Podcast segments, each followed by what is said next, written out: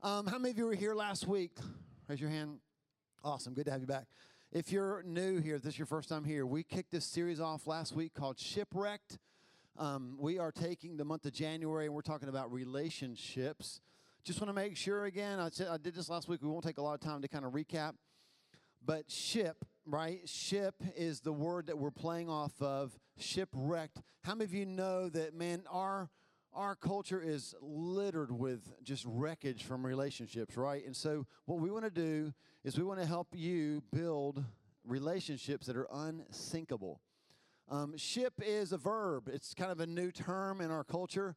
Um, when people say, I ship you, it does not mean that they don't like you and like to ship you to another country right it means that they could they could see how possibly you and you could become a relationship so uh, at some point in our lives, somebody shipped me and Wendy, right? They was like, I could see y'all, y'all make a great couple, so I ship you. That's kind of where this comes from, shipwrecked. Um, and they, they make up cute little, like combined names, right? Like it wouldn't be Paul and Wendy, it would be Pindy. What in the world, right? It wouldn't be Richard and Bridget Kimmer, it would be Britchard.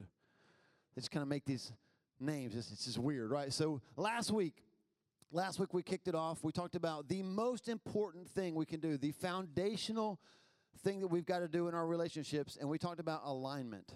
Right? We talked about how we've got to be aligned. Amos 3 3 says this Can two walk together unless they agree to do so?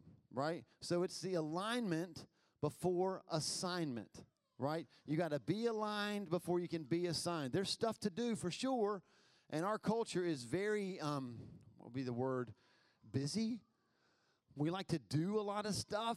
Sometimes we do stuff, but we're not aligned. And so um, last week we talked about tug of war, right? How many of you played that as a kid or as an adult, even? As a kid, you have fun. As an adult, you throw things out, right? You throw your back out. But we talked about tug of war. Lots of times, what happens is our relationships are like a game of tug of war. You got one person over here, and you got one person over here, and you're both doing good things, but you're not doing them together. And so there's a lot of activity, but there's never any victory right? Nobody ever actually wins. Just everybody gets tired. Come into a church, bless you. Come into a church, and you have like all these ministries, programs, like everybody's like pulling, all doing good things, but they're not aligned. And so we talked last week. The number one thing you can do in your relationships is align yourself. And first and foremost, we have to be aligned with the king, right? We have got to agree with God. So we, we use all kinds of things that rhyme, like alignment before assignment. We talked about connection before direction, right? All this kind of stuff. And that was last week. Um, it's really, really important that we remember that. Last week we got aligned. Now today we're going to talk about getting attached, okay? Today in our relationship series, we're talking about being attached. Um, I'm going to talk to you today about the well, I call it the gorilla glue of relationships. Okay? The gorilla glue of relationships. And here's what it is it's trust. Now, I know some of you are super spiritual, and right now you're a little bit miffed that I didn't say Jesus right there right? Like, now Jesus is the, he's the gorilla glue. I get it. Like I, I get it. We talked about that last week. When we align ourselves with the King, it means that we're with Jesus, right? So if we're getting practical today, and we are going to get very practical, we're going to read the most practical chapter in the Bible on relationships. You can go jump start and just start turning to Romans chapter 12, or get your digital device out and just tap to Romans chapter 12. Very, very practical. And so, if we're going to get practical, then we need to talk about the, the glue that's going to hold us together. Last week we said alignment before assignment. We took some time last week to get ourselves aligned with Jesus. Well, now today we're going to read a chapter that is full of assignments, like stuff to actually do. How many of you are to do list makers? Some of you are to do list makers to the extreme. You have a to do list for your to do list, right? Some of you make your to do list and you include things that you've already done just so you can check them off, right? Like, I'm making progress. I got three done, right? So today, when we read this chapter, if last week was, it was not, it just wasn't super practical. You've got to be aligned with the king. But today, alignment before assignment, today we're going to start talking about assignments, things that we actually need to do if we're going to have good, unsinkable relationships. And so uh, the, the, the gorilla glue is trust. Let me give you this four word phrase when it comes to relationships trust is a must. Trust is a must. I, I'll go so far to say, I know people that don't love Jesus and they have pretty good relationships. Now, I don't believe you can have the best relationship if you don't both love Jesus.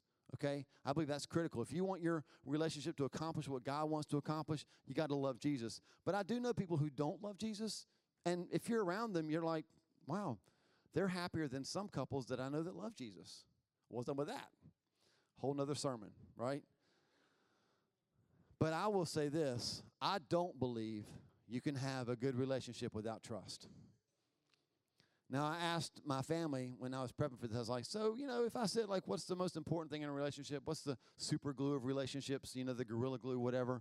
Um, what would you say? And so, you know, a bunch of words went out. Like, one of them was communication. And how many of you that are married or in a relationship would agree that communication super important. It's like real estate, it's location, location, location. In a relationship, it's communication, communication. Wait, what'd you say? Right? like that's how it works. But here's what I think you can't even really communicate if there's no trust, right? Because then, then it's like we're talking, but you don't know if I'm telling you the truth, right? So we're communicating, but can I trust what you're saying? So I'm going to say that trust is the gorilla glue of relationships. All right, make sense? Here's why this is important. Because when we when we read Romans 12 and we start talking about um, these very specific things that Paul tells us to do, we're going to start um, working together, right? So in a relationship, it's never just you; it's always you plus, like you and another person, or you and your family. In in your workspace, it's you and the people that you work with. In church, it's you and your ministry team right? And how many of you know that once you start doing stuff with people, attitudes, right? Like show up out of nowhere. You're like, I thought you were the most godly person in the world until we started serving together at church and like, what in the world? Right? Like people can just bring out like they just bump into each other and stuff comes out. It's like it's like there's only three of us in our house right now because the boys are in college. You should you should watch the three of us try to navigate the kitchen at the same time, right? It's like around the dishwasher that's down and like oh I didn't mean to hit you with my butt. Sorry. It's like and we don't have a super small, but we don't have a big big kitchen either. And it's just like you get in each other's way and attitudes just start to show up. It's amazing how that happens.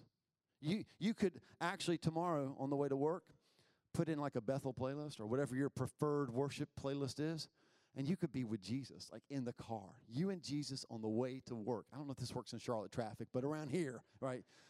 But here, right, there's not a lot of traffic. It's just slow people going to Walmart. But here, like you're you're hanging out with Jesus, like you know you're singing the song, like you, you're driving with your eyes open, but you got your hand out the window, praising the whole deal. And I mean, you could be like this close to Jesus and walk into your office, and all it takes is one word from your boss, and you're like, "Get behind me, Satan!" Right? But you say it like this Get behind me, Satan. Because you don't want to get fired, right? Right? That's the way it works. I mean, uh, you, could be, you could get up early in the morning at your house and you could spend time with Jesus. And you could just be so close to Him. You could be journaling. I mean, you don't even journal, but you're writing stuff down, right? And then the first person in your house wakes up. One wrong word out the window, right? I mean, this is this is all so practical. And because of that, like we've we've got to figure out what do we do in that situation, right? We've got to figure out what do we do when we're around other people and it makes stuff spill out. And what I'm saying is trust is a must in that situation. You've got to trust in that relationship. And so today we're going to talk about that. That's the gorilla, the gorilla glue. So here's the statement: When trust isn't present, it opens the door to all kinds of relationship problems. But when it is present, let's focus on the positive, right? When trust is present, here's three things it'll do that'll change your relationships. At the beginning of Romans chapter 12, I told you to turn there. Paul writes these two verses. Let me read them for you. This is astounding what he says. Check this out. And so, dear brothers and sisters, I plead with you. Now, I don't know how you read the Bible, but when I see words like plead, beg, uh, depending on what version you use, it might say, I entreat you who entreats anybody today, right? But it means beg. Like when you read it, I, I like lean in a little bit. What is the Holy Spirit pleading with me to do, right? And here's what it is give your bodies to God because of all He's done for you. Let them be a living and holy sacrifice, the kind that He will find acceptable. This is truly the way to worship Him. Don't copy the behavior and customs of this world, but let God transform you into a new person by changing the way you think. Then Everybody say then. Guys, that was a layup. That was a layup, and I didn't have all of you say it. So we're going to try it again. Okay, everybody say then. That's an important word here. Here's why. Because that's a word about timing. So whatever happens after this word then has not happened yet. He just asked, hey, be a sacrifice, give yourself fully, go all in, even though you don't know it all. And when you go all in, here's what's going to happen. Then you will learn to know God's will for you, which is good and pleasing and perfect. This is really, really important. He calls us to sacrifice in verse 1, but in verse 2, we find out we don't even know what's going to happen after we sacrifice. Trust. These verses, how many of you are reading the, um, the read through the Bible in a year plan with us right now? Okay, I am loving this plan, right? We're in Genesis, we're almost done with Genesis, and people are jacked up, aren't they? Um, Henrietta, I love this. Can I just say this? Henrietta, she commented on our reading plan. She said, I don't want to be disrespectful, but the Bible reads a lot like a soap opera, right? And all I could say was like, it's so true, because you're just like, wait, what in the world is happening? Like these people, they're almost as messed up as we are, right? Like they are messed up. But when I read these two verses, it reminded me of something that we've already read in our, in our reading plan. It, it took me back to Genesis chapter 22. There was another sacrifice that took place in Genesis. And it was a father, his name was Abraham, and he had a son named Isaac. Do you remember the story? Have you, you, just read it like in the last week, right? And God called Abraham. He said, Take your son Isaac, the only son you have, the son that I said I was going to give you, and take him up. And uh, no, this is where the story gets weird, okay? I don't know. I don't know how you believe. Like, what makes you believe that the Bible is from God? What makes me believe that the Bible is from God is that there's weird stuff in it, right? If you were writing your own story, you'd leave this stuff out. But God includes it because He's not scared. He knows who He is, right? And so the, the story gets a little bit weird because He tells Abraham, Take your son and kill him, sacrifice him. Now, when we read the story, because we've, if you went to Sunday school, you know, like I've used to always picture Isaac as like this little kid, right? But he ain't a little kid, y'all. The Bible says that he carried the wood up the mountain. So that right alone means he's not a small child. Scholars will say that he might have been like as old as he could have been in his 30s. More than likely, the youngest he was was a late teenager. So he was grown, y'all. And when I read this story in, this, in Romans chapter 12, he says, Make yourself a sacrifice. It reminds me of Isaac who made himself a sacrifice, who's walking up a mountain and he says to his dad, um, I notice that we have all the stuff we need except for the animal. So, where is the animal? And his dad said, Don't worry about that. The Lord will provide. Now, listen, we read that and go, Oh, that's so sweet. The Lord's going to provide. How many, how many sacrifices do you think Isaac saw in his lifetime? I, I think he had a pretty good clue. Um, well, um, I think I'm actually it. I don't know how it's going to work out. He went up a mountain with his dad, but he didn't know how it's going to work out. Why? Because he trusted his dad. And why did he trust his dad? Because I believe this, go back 10 chapters sooner in Genesis. You've already read this. He had heard the story about his dad and the things that his dad had done. Now, let me just talk for a second to the parents. Parents in the house, raise your hand. Are you like me? Do you have moments when you go to bed at night and all you can say to God is, God, based on today, please don't let my kids be messed up? please, God. I, I, I don't have money for a college fund, and I don't have money to, but I think I'm starting a counseling fund. I think I'm going to have to start a counseling fund because I think I'm driving my kids to counseling for the rest of their life, right? Like I don't know how you how you feel about parenting. It's hard, y'all. And, and I feel like you feel like you're failing. And even when, when it looks like they got it, you're like, did they get it? Is anything I'm doing sticking? So if you don't get anything else out of what I say, mom and dad, listen to this. Isaac was willing to put his trust in his dad to, to go with him even when he didn't know what was going to happen because he had heard the story about how his dad got called by God. And in Genesis chapter 12, do you know what God said to Abraham? Verse 1, he said this Leave your native country, your relatives. Now, I don't know your relatives, but some of y'all are like, gladly, right? I will leave my relatives. Leave your father's family, listen to this, and go to the land that I will show you. Basically, what, he, what God said, here was the call from God leave.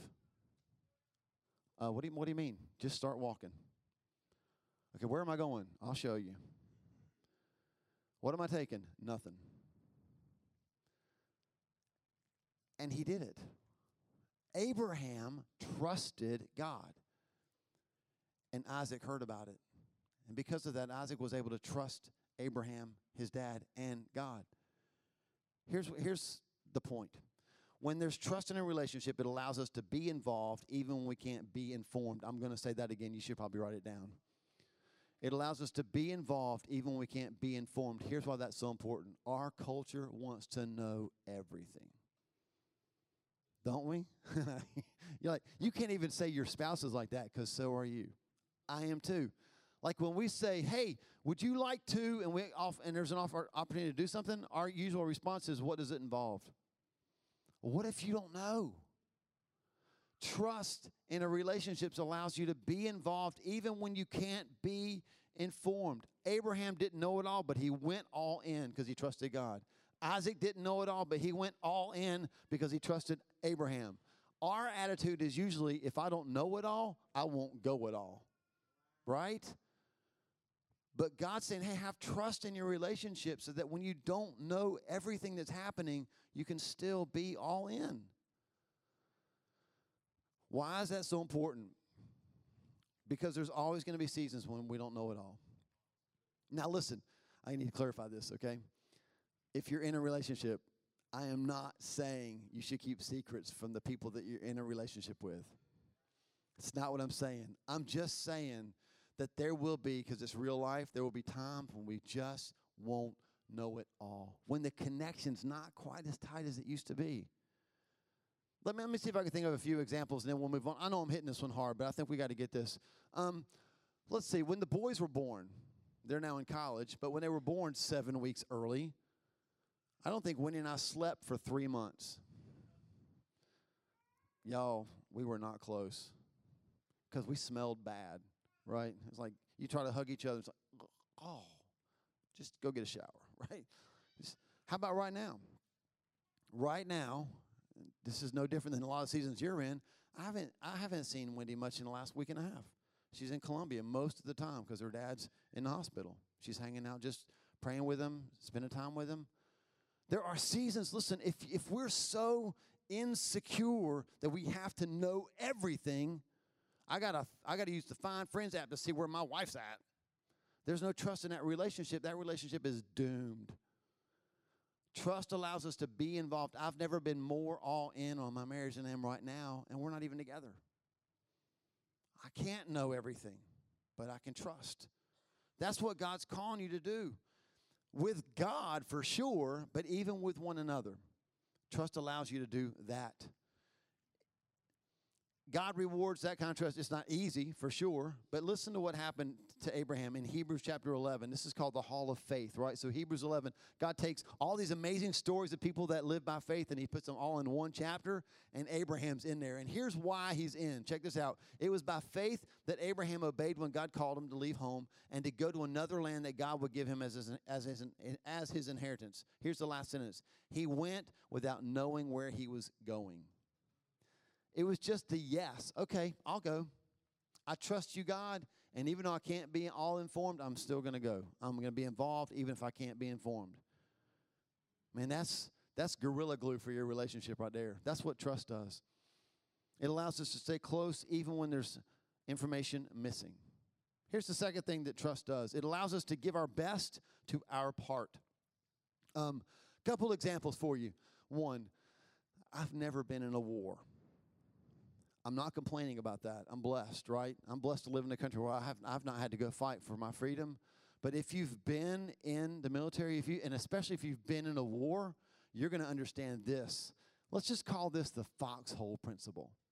Can we? This is you don't want to be in a foxhole with people who aren't taking care of their part. You want to be in a foxhole so you can take care of your part and trust that they're taking care of their part, right? That's how this works. Romans chapter 12, Paul says this in verses 4 through 8. he says, just as our bodies have many parts and each part has a special function, so it is with Christ's body.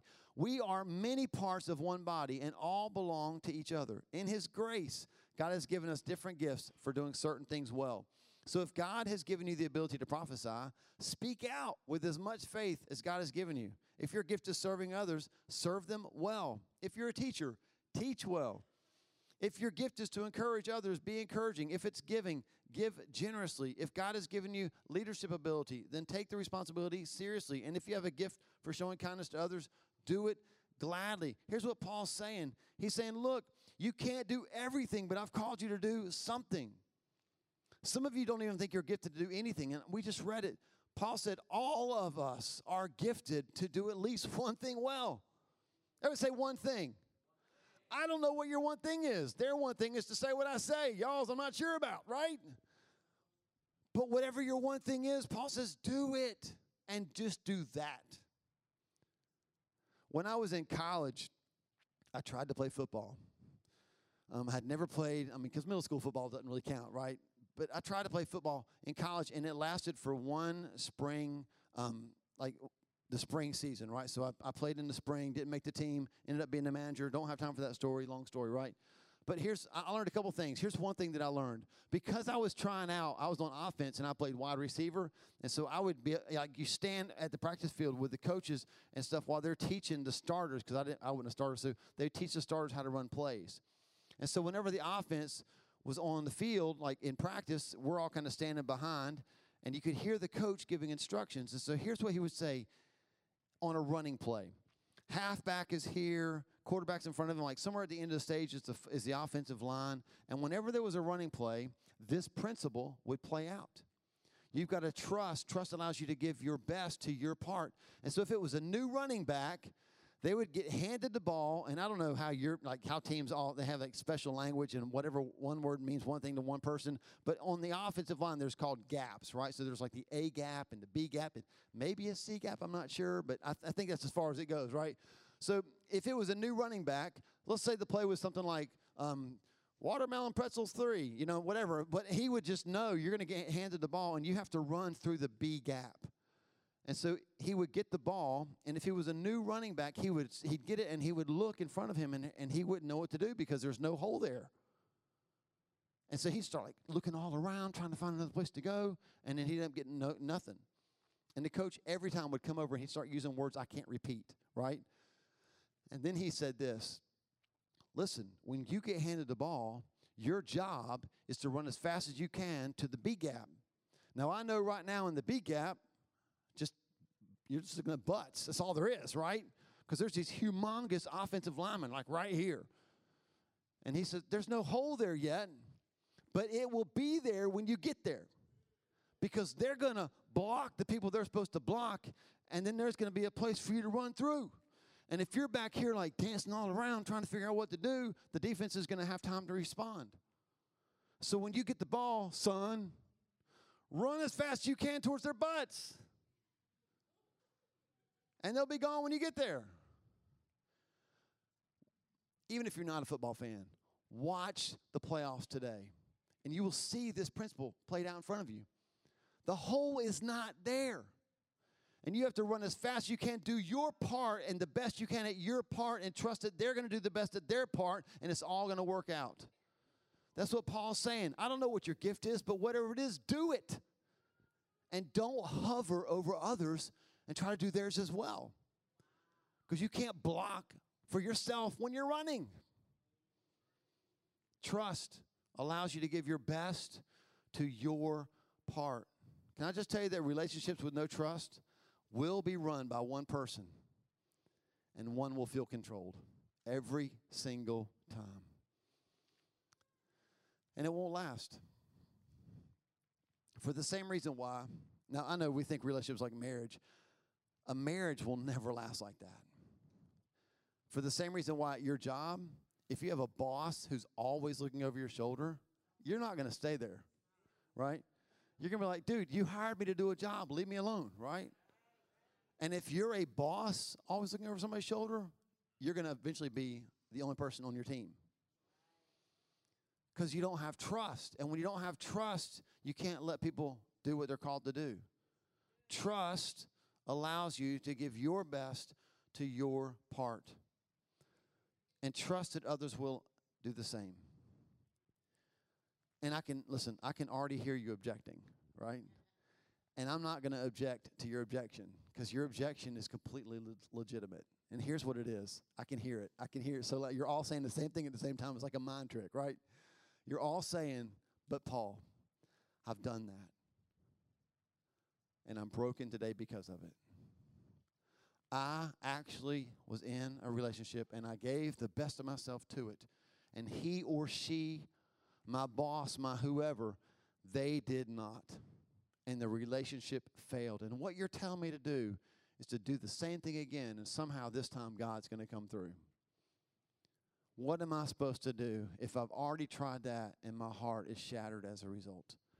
What I want you to know is this that the verses in Romans 12 from 9 to 21 were written for that exact situation. Listen to these words while I read them, and then we're going to go back and we're going to pull them apart. Verse 9 says, Don't just pretend to love others, really love them. Hate what is wrong, hold tightly to what is good. If you highlight in your Bible, just highlight that and circle it. We're going to come back to that. That is the hinge that holds the whole chapter together. Verse 10 Love each other with genuine affection. Take delight in honoring each other. Never be lazy, but work hard and serve the Lord enthusiastically. Rejoice in our confident hope. Be patient in trouble and keep on praying. Remember at the beginning when I said it last week, we talked about alignment, and today we're going to read a book, a chapter full of assignments. These are the assignments, right? And they're heavy, right? Rejoice in our confident hope. Be patient in trouble. Keep on praying. Verse 13. When God's people are in need, be ready to help them. Always be eager to practice hospitality. Bless those who persecute you. Don't curse them. Pray that God will bless them. Be happy with those who are happy and weep with those who weep. Live in harmony with each other. Don't be too proud to enjoy the company of ordinary people. And don't think you know it all. At this point, you should be rolling your eyes, by the way. I'm just giving you freedom to do that, okay? I'm with you. Verse 17 Never pay back evil with more evil. Do things in such a way that any everyone can see that you're honorable. Do all that you can to live in peace with everyone. Dear friends, never take revenge.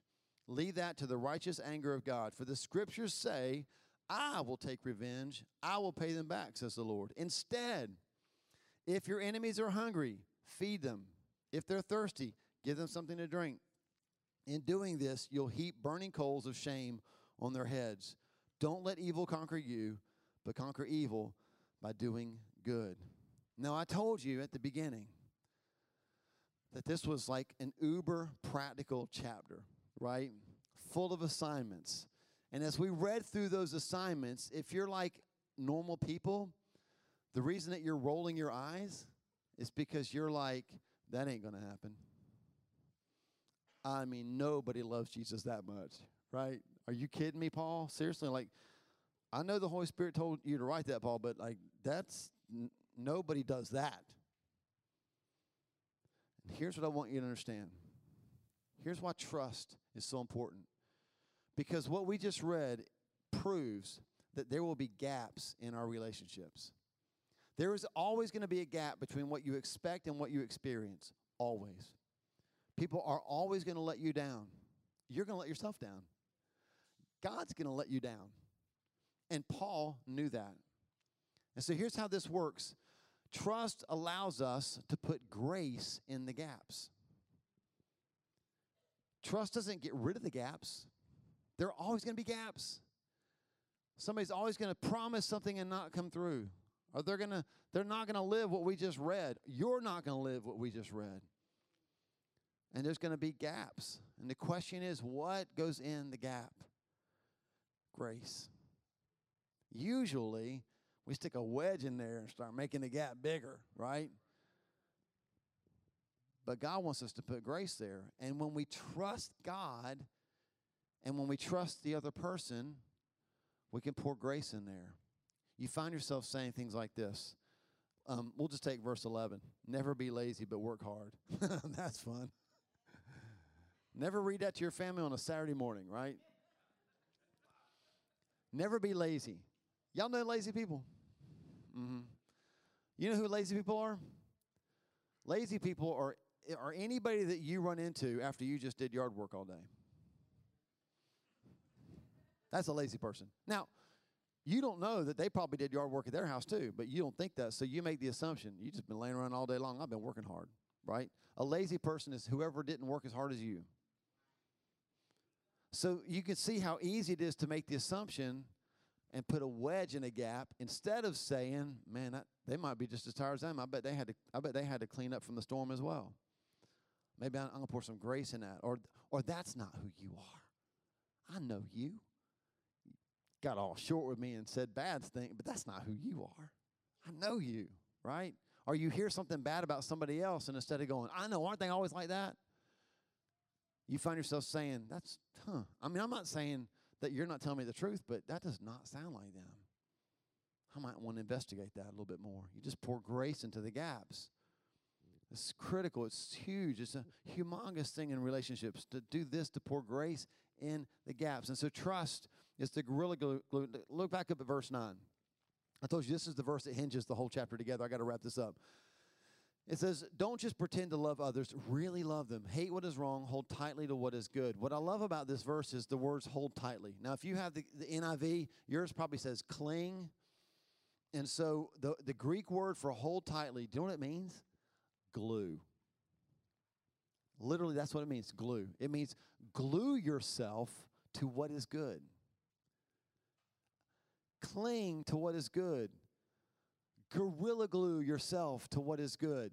Can I just change it just a tad and say I think what we're supposed to do is gorilla glue ourselves to who is good, and that's God. Now, here's why that's so important. Here's why I love the Bible. He starts the chapter saying this Hey, you should sacrifice yourself.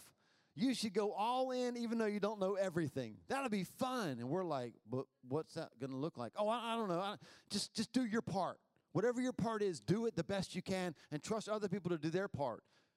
And then he's gonna, he's gonna, he, he knows that if we start doing that, somebody's not doing their part, right? Is this true? I mean, don't even look at the person next to you, right? Somebody's not doing their part. And so, right in the middle, right after he tells us that, he says, Listen, don't just pretend to love each other. Hate what is evil, cling to what is good. And then he gives a whole bunch more things to do that he knows people aren't always going to do right. And he says, but here's what, don't forget like that. Glue yourself to God. Glue yourself to the goodness of God. And here's the beauty of it. When I glue myself to God, I just imagine I got this big thing of Gorilla Glue, and I trust God with everything I've got. And if I put that all over my soul and attach myself to God and His goodness, that was kind of a weird visual. I'm so sorry, y'all. I turned into some kind of weird salsa dancer. If I attach my soul to the goodness of God, guess what's going with me into every relationship I have? The goodness of God. And nothing's pulling it off. I'm literally taking His goodness into every relationship I have. You're basically saying to your spouse, You want to fight? You have to come through the goodness of God first. If you can do that, good luck, right? You take the goodness of God into every work situation you have. You end up having hearing people say stuff like this. I, I give him or her so much work. I'm so mean to them. And they're just always like talking about God, how good he is. And I don't get it. It makes no sense, right? It changes everything. We attach ourselves to his goodness. We take his goodness everywhere we go. Now, here's what I want you to remember, and then we're going to practice this, okay?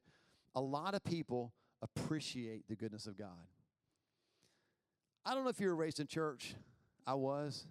Can I tell you what I know about church people? We talk a lot. We do a lot of talking. We make it sound good, right? I want my points to be really good today. I want them to rhyme. I don't really try to make them rhyme, it's just a gift or a curse, depending on your perspective, right? We talk a lot, we don't do a lot. And so we appreciate God's goodness. We sing songs about it. We talk about it. We have Bible studies. We learn the Greek words, right? We, we talk a lot about, we appreciate, he's so good. You're so good, God. You can appreciate God's goodness and never have it change you, but you cannot attach yourself to his goodness and not be changed. And so this morning, what I'm asking you to do in your relationships, you want to keep relationships from being shipwrecked? I'm asking you to attach yourself to the goodness of God. And here's how we're going to do it the lights are going to dim in just a moment. And um, there's going to be a song that plays. It's going to be on both video screens. It's a, it's a new song just out from Bethel. Um, some of you know it by heart because we've listened to it on repeat for so long now, the last couple weeks. Um, but it just talks about the goodness of God. And I want to give you some space to attach your soul to his goodness. And then as the song comes to an end, the, our band's going to come back up and they're going to lead us in one song. And then during the song that they lead us in, here's what you're going to do. After you've attached yourself to the goodness of God, I'm going to invite you to come to the altar. I mean, you can come to the altar during the first song too, but I'm going to ask you specifically to come and we're going to pray about one relationship that you have in your life right now that you need to carry the goodness of God into. Okay? So, this first song, while it plays, and it's getting ready to start, I just want you, you and the Lord, right? Just respond to His goodness, attach your soul to His goodness, and then we'll take the next step.